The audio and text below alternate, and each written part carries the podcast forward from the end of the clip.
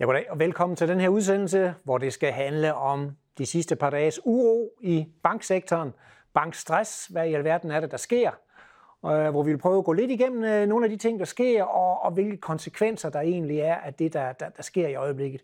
Det er selvfølgelig en situation, der ændrer sig sådan rimelig tit, men vi har i hvert fald sådan et nogenlunde overblik over, hvad der er sket og hvorfor det er sket. Så det er egentlig det, vi skal komme ind på i den her udsendelse.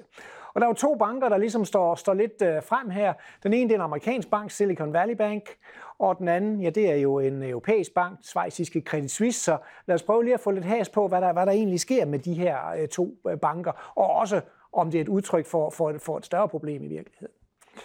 Hvis vi starter med Silicon Valley Bank, jamen det, der egentlig er i den her bank, det er en speciel bank. Den har jo hovedsageligt tech-firmaer, små tech-firmaer, tech-startups som kunder. Og som vi kan se på aktiekursgrafen her, den grønne, det er Silicon Valley Bank, og den gule, det er S&P 500 finansaktierne. Og der kan vi se, at der har været et kæmpe boom, måske et spekulativt boom, i Silicon Valley Banks aktiekurs. Og det var selvfølgelig de her dage under corona, hvor der var masser af likviditet, og alting skulle foregå digitalt. Der var der rigtig mange, der var rigtig meget tryk på, og der var rigtig meget likviditet også.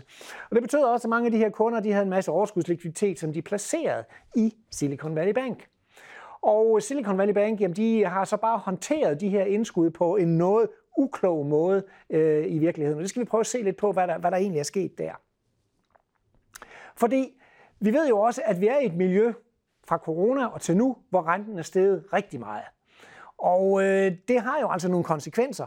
Og typisk så ser vi først de konsekvenser i nogle af de mest risikable områder. Og tech-startups, det er jo et af de der områder, hvor der er en masse risiko naturligt, når man starter nye firmaer op.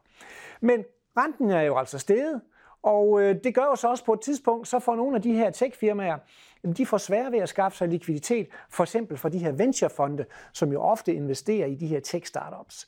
Det betyder, at de jo begynder at mangle penge, de her små tech-firmaer. Hvad gør de så? Jamen så trækker de jo på deres likviditetslinjer i deres bank, som jo i det her tilfælde er Silicon Valley Bank. Det er sådan, at Silicon Valley Bank havde forretninger med næsten halvdelen af de her US Venture Capital-backed startups, altså de små tech-firmaer. Og det betyder så, at der er kæmpe likviditetsdræn på Silicon Valley Bank.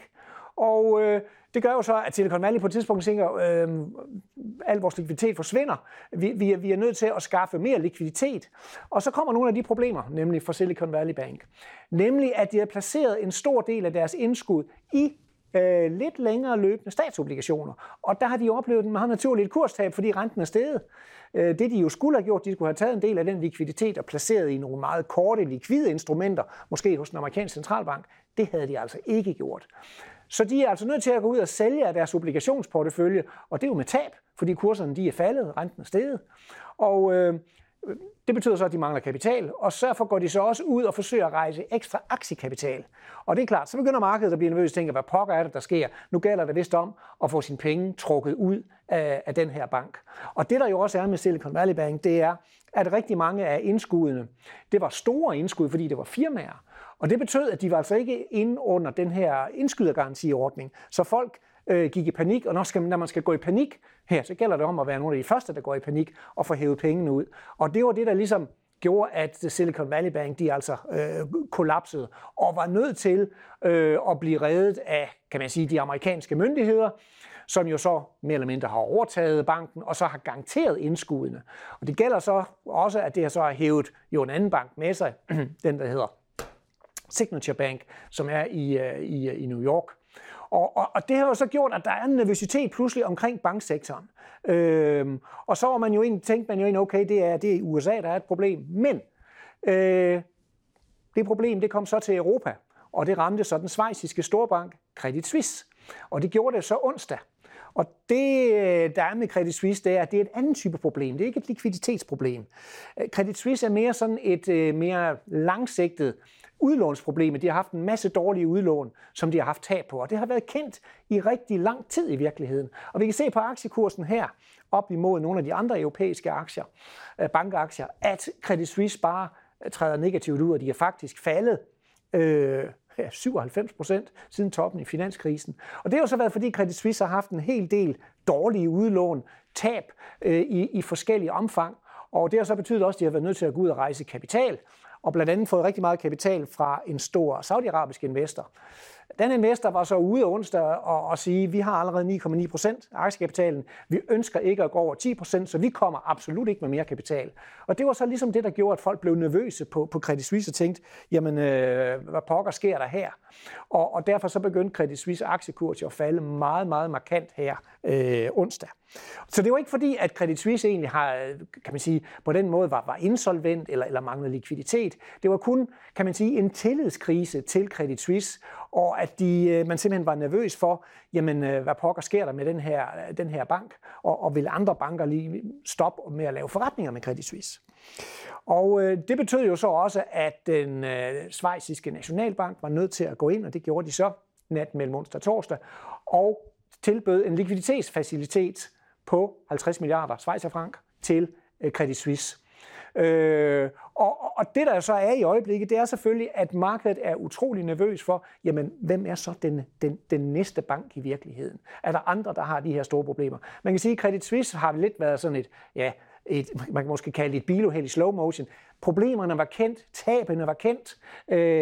Det er ikke sådan lige, at der er andre banker, der egentlig ligner det her. Men der har så bare været en trigger, der ligesom har skubbet til Credit Suisse. Der er så kommet lidt, kan man sige, lidt relief i markedet oven på den her redning fra den schweiziske nationalbank. Men overordnet set, så er det selvfølgelig vigtigt at fastholde, at det her ikke er et udtryk for, at generelt at den globale banksektor er dårlig og har problemer. Hvis vi kigger på for eksempel på USA her, ser på indlån eller i forhold til indskuddene, jamen så er vi stadigvæk på en procent der, som er lidt over 60%. Så likviditetssituationen i banksystemet ser egentlig rimelig stærk ud. Og det er også forkert at drage egentlig paralleller til finanskrisen, fordi der var betydeligt meget mere, hvad skal man sige, gearing, der har været et udlånsboom under finanskrisen. Det er slet ikke det, vi ser i øjeblikket. Det er mere, hvad kan man sige, virksomhedsspecifikke problemer i nogle udvalgte banker. Og så selvfølgelig konsekvensen af, når renten er steget kraftigt, så er det de mest risikable områder, som for eksempel tech-startups og til dels også krypto, som er blevet ramt af det her. Så det, der så sker, når vi får de her store kursfald, jamen det er egentlig illustreret her på den her graf her, hvor vi har prøvet at kigge lidt på at få stemningen på de finansielle markeder. Og måden den her graf skal læses på, det er, at når grafen er helt i bund, så er der rigtig, rigtig stor nervøsitet, og der kan vi altså se, vi er altså helt i den nederdel, så det er frygt og følelser, der driver markedet pt.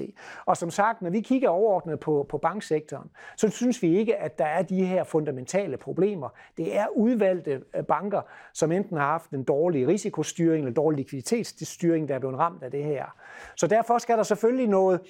Banksystemet, det drives jo selvfølgelig af tillid, og den tillid skal genoprettes, og der kan godt gå et stykke tid, i hvert fald nogle dage, før markedet ligesom er komfortabel med det igen. Så går nogle dage, hvor der ikke sker noget. Men overordnet, der er vi faktisk positivt på finansaktierne og på banksektoren, og synes, at det her, kan man sige, de her kursvalg, at de altså ikke er berettiget, men de er drevet, som sagt, af frygt og følelser. Jeps, det var det hele. Tak fordi du kiggede med.